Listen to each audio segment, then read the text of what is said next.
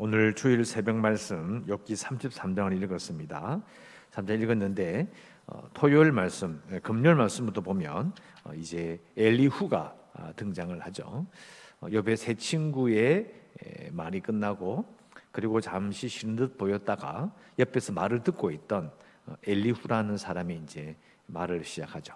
나이는 이 세 사람 네 사람보다 나이는 어리고 어, 그래서 엘리후가 어, 자기는 어려서 어, 말을 하지 않고 참고 있었다라는 부분이 앞에 나오고요.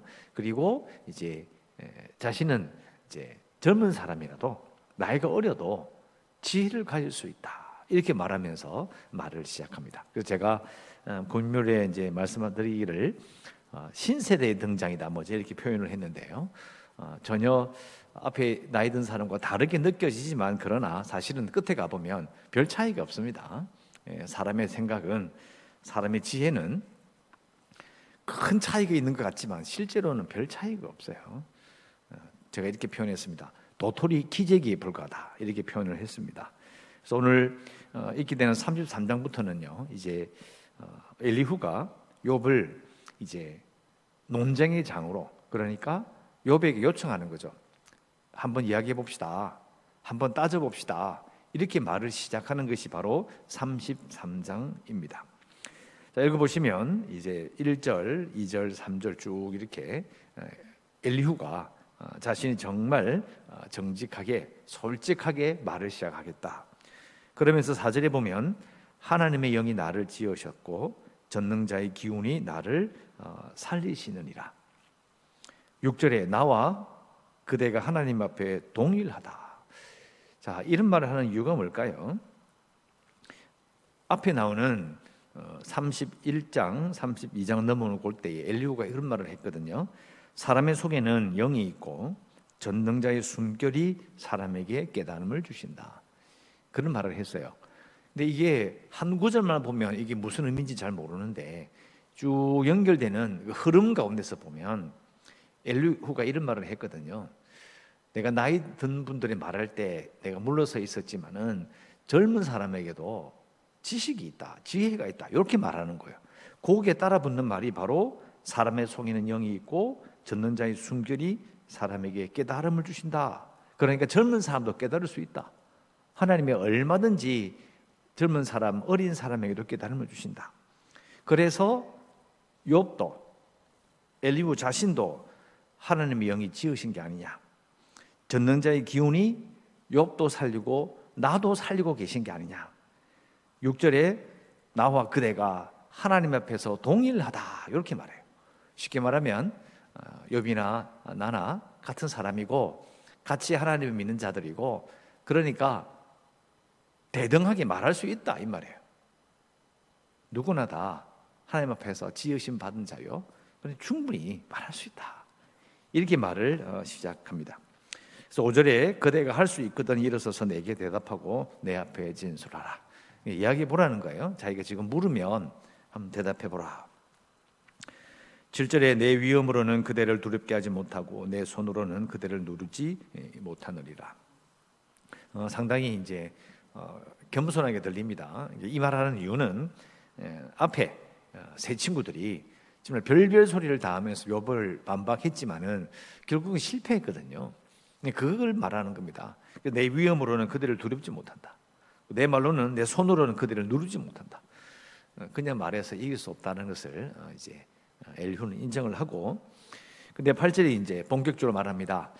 그대는 실로 내가 듣는 데서 말하였고 나는 그대의 말소리를 들었느리라. 이 세 사람 세 친구와 욥의 그 대화를 열심히 듣고 있었다 이 말이죠. 그러면서 이러기를 나는 여기 나는 욥입니다. 엘리후가 아니고 욥이 말하기를 깨끗하여 악인이 아니며 순전하고 불의도 끈을 참으로 하나님이 나에게 잘못을 찾으시며 나를 자기의 원수로 여기사 내 발을 착고에 채우시고 나의 모든 길을 감시하신다 했느니라. 어, 사실 이 말도 정확하게 지금 욥의 말을 옮기고 있는 겁니다. 이 엘리후가 옆에서 딴점 피우지 않고 욥과 친구들의 대화를 정말 열심히 들었다는 걸 알 수가 있어요. 자, 다시 한번 생각해 봅니다.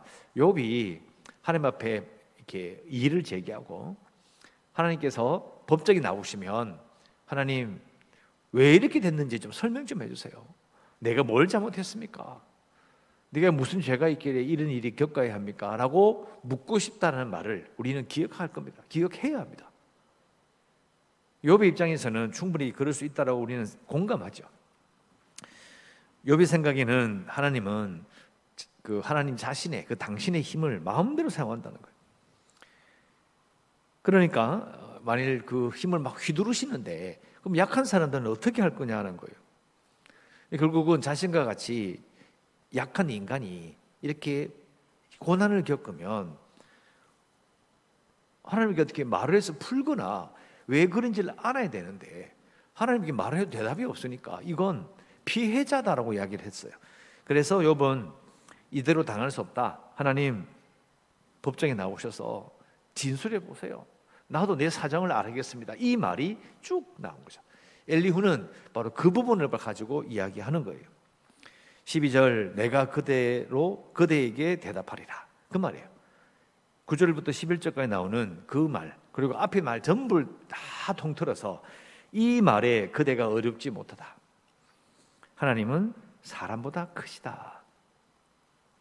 하나님께서 사람의 말에 대답하지 않으신다 하여 어찌 하나님과 논쟁하겠느냐. 법정으로 하나님을 나오라고 부르는 이것은 이제 결국은 가상의 법정에서 법정에 서서 하나님과 이렇게 대질 신문을 할지라도 자신의 억울함을 풀고 싶어하는 욥의 그 말을 말하는 거예요. 자, 여러분 한번 생각해 봅시다. 여러분 생각에 엘리후와 그 세 친구들의 말에 공감하십니까? 아니면 욥의 말에 공감하십니까? 사실은 잘 생각해 보면요. 욥의 말에 훨씬 더 공감합니다. 고난을 겪어보고 어려움을 겪어본 사람들은 특히 불신자들은 에라 모르겠다 내 팔짱가 보다 이래 살죠. 그런데 신자들은 좀 느낌이 좀 달라요. 문제가 달라집니다. 내가 하나님 있는데 그리고 회개하며 예배하며 열심히 살아왔는데 어찌하여 내게 이런 일이 생기느냐라고 생각할 수 있습니다. 욕과 같이 그 신실함과 거룩함에 유명한 자가 아니라고 할지라도 그런 생각을 할 수 있는데 욥은 과연 어떤 느낌이었을까요? 욥은 설명할 수 없는 그런 어, 고통과 자기의 자식들과 집안과 자기의 건강까지 다 잃어버린 자요. 하나님 앞에 이런 말을 할 수 있습니다. 할 수 있다고 말하는 것은 인간에게 공감하는 부분이 우리, 에게 어, 있다는 것입니다. 근데 엘리우는 한마디로 이제 뒤에 쭉 읽어보면 불경하다는 거예요. 감히 인간이 뭔데 하나님 앞에 이런 말을 하느냐? 말도 안 된다. 이게 사실은 앞에 세 친구들, 자기 연장자인 친구들과 말한 내용이 그것은 실패했고 자기의 말은 새로운 것을 제시하는 것처럼 이야기하지만 그러나 별 차이가 없다는 게 바로 이런 뜻이죠. 이미 욥의 말이 불경하다 이런 말 자체부터도 이미 친구들에게 했던 말이거든요. 인간이 어찌 그럴 수 있느냐? 어찌 하나님 앞에 온전할 수 있느냐? 100% 깨끗하다고 말할 수 있느냐? 여봐, 네가 교만하다. 네가 그러니까 분명히 죄를 지었고 그러니까 네가 집안이 망하고 자식이 죽고 이런 식의 이야기를 계속 했거든요. 사실은 어, 큰 차이가 없습니다. 물론 뒤에 읽어보면 약간 차이가 나는 말을 하는 것처럼 부분이 나타나지만 별 차이가 없어요. 그러면 우리 이것을 어떻게 생각해야 될까요? 자, 앞에 보면 어, 엘리오가 이런 말을 했죠. 사람의 속에는 영이 있고 전능자의 숨결이 사람에게 깨달음을 주신다.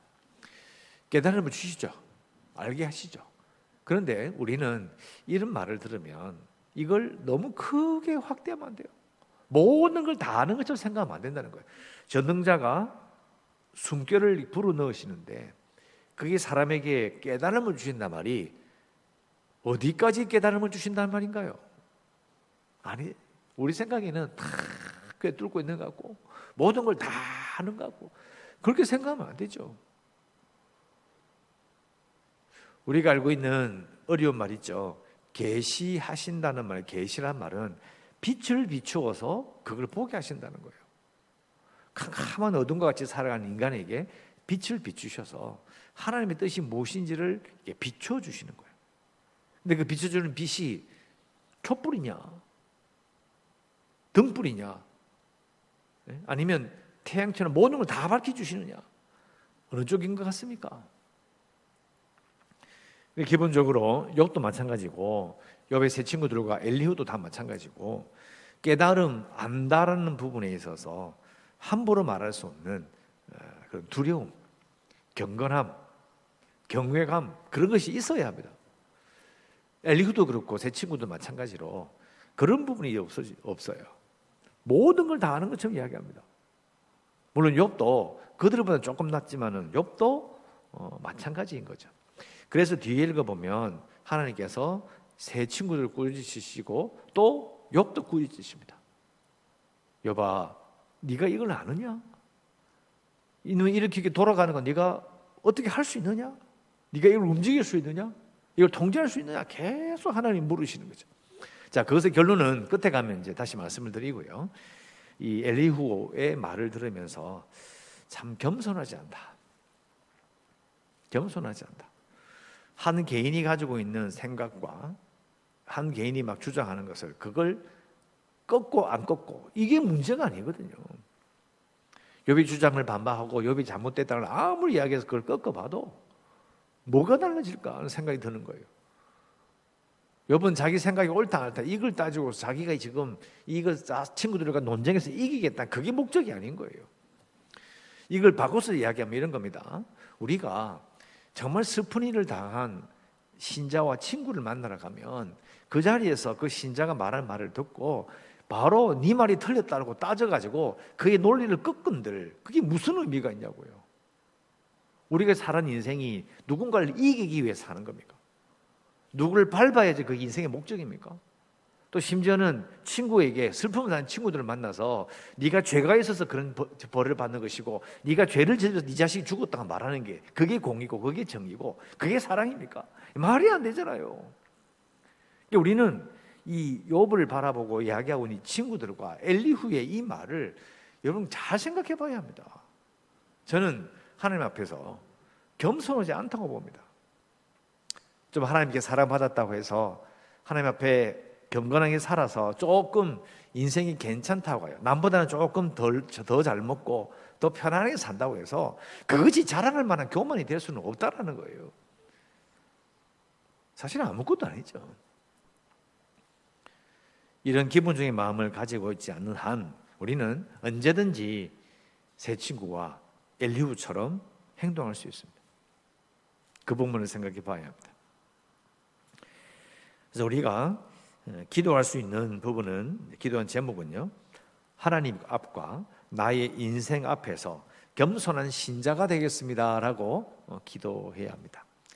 하나님 앞에 겸손한 거 당연한 것이고요. 제가 나의 인생 앞에서라고 말하는 이유를 아셔야 됩니다. 왜 인생 앞에서 겸손해야 될까요? 아무도 자신할 수 없기 때문이에요. 아무도 나는 이 길로 편안하게 가리라. 아무 일 없으리라. 또 어떤 사람은 또 어, 나는 말 끝났다. 여기로 그냥 진창에서 뒹굴다 그냥 진흙에서 뒹굴다 그냥 가겠구나. 그것도 아니죠. 또 남의 인생을 함부로 판단하고 인생이 이런 일 저런 일이라고 말할 수 없다라는 거예요. 그것이 바로 나의 인생 앞에서 겸손한 신자가 되어야 된다는 말의 뜻입니다. 하나님 앞과 나의 인생 앞에서 겸손한 신자가 되겠습니다라고 기도해 주시고요. 계속해서 교회를 위해서 어, 또 2주간 어, 비대면 예배를 드리게 되는데 어, 그래서 어, 2주 지나고 나면 어, 또 다시 회복될 수 있도록 어, 또 아프신 분들 어, 안전하게 다시 제자리로 돌아올 수 있도록 어, 기도해 주시기를 바라고요. 어, 재개발을 위해서 기도해 주시고 연약한 성도들과 어, 주일학교 아이들 그리고 성교지를 위해서 기도하시고 오늘도 어, 현장 예배로 다 모이지는 못하지만 그래도 유튜브 예배를 통해서라도 함께 찬양하고 말씀을 들으며 하나님을 예배할 수 있는 그런 주일이 되기를 간절히 바랍니다.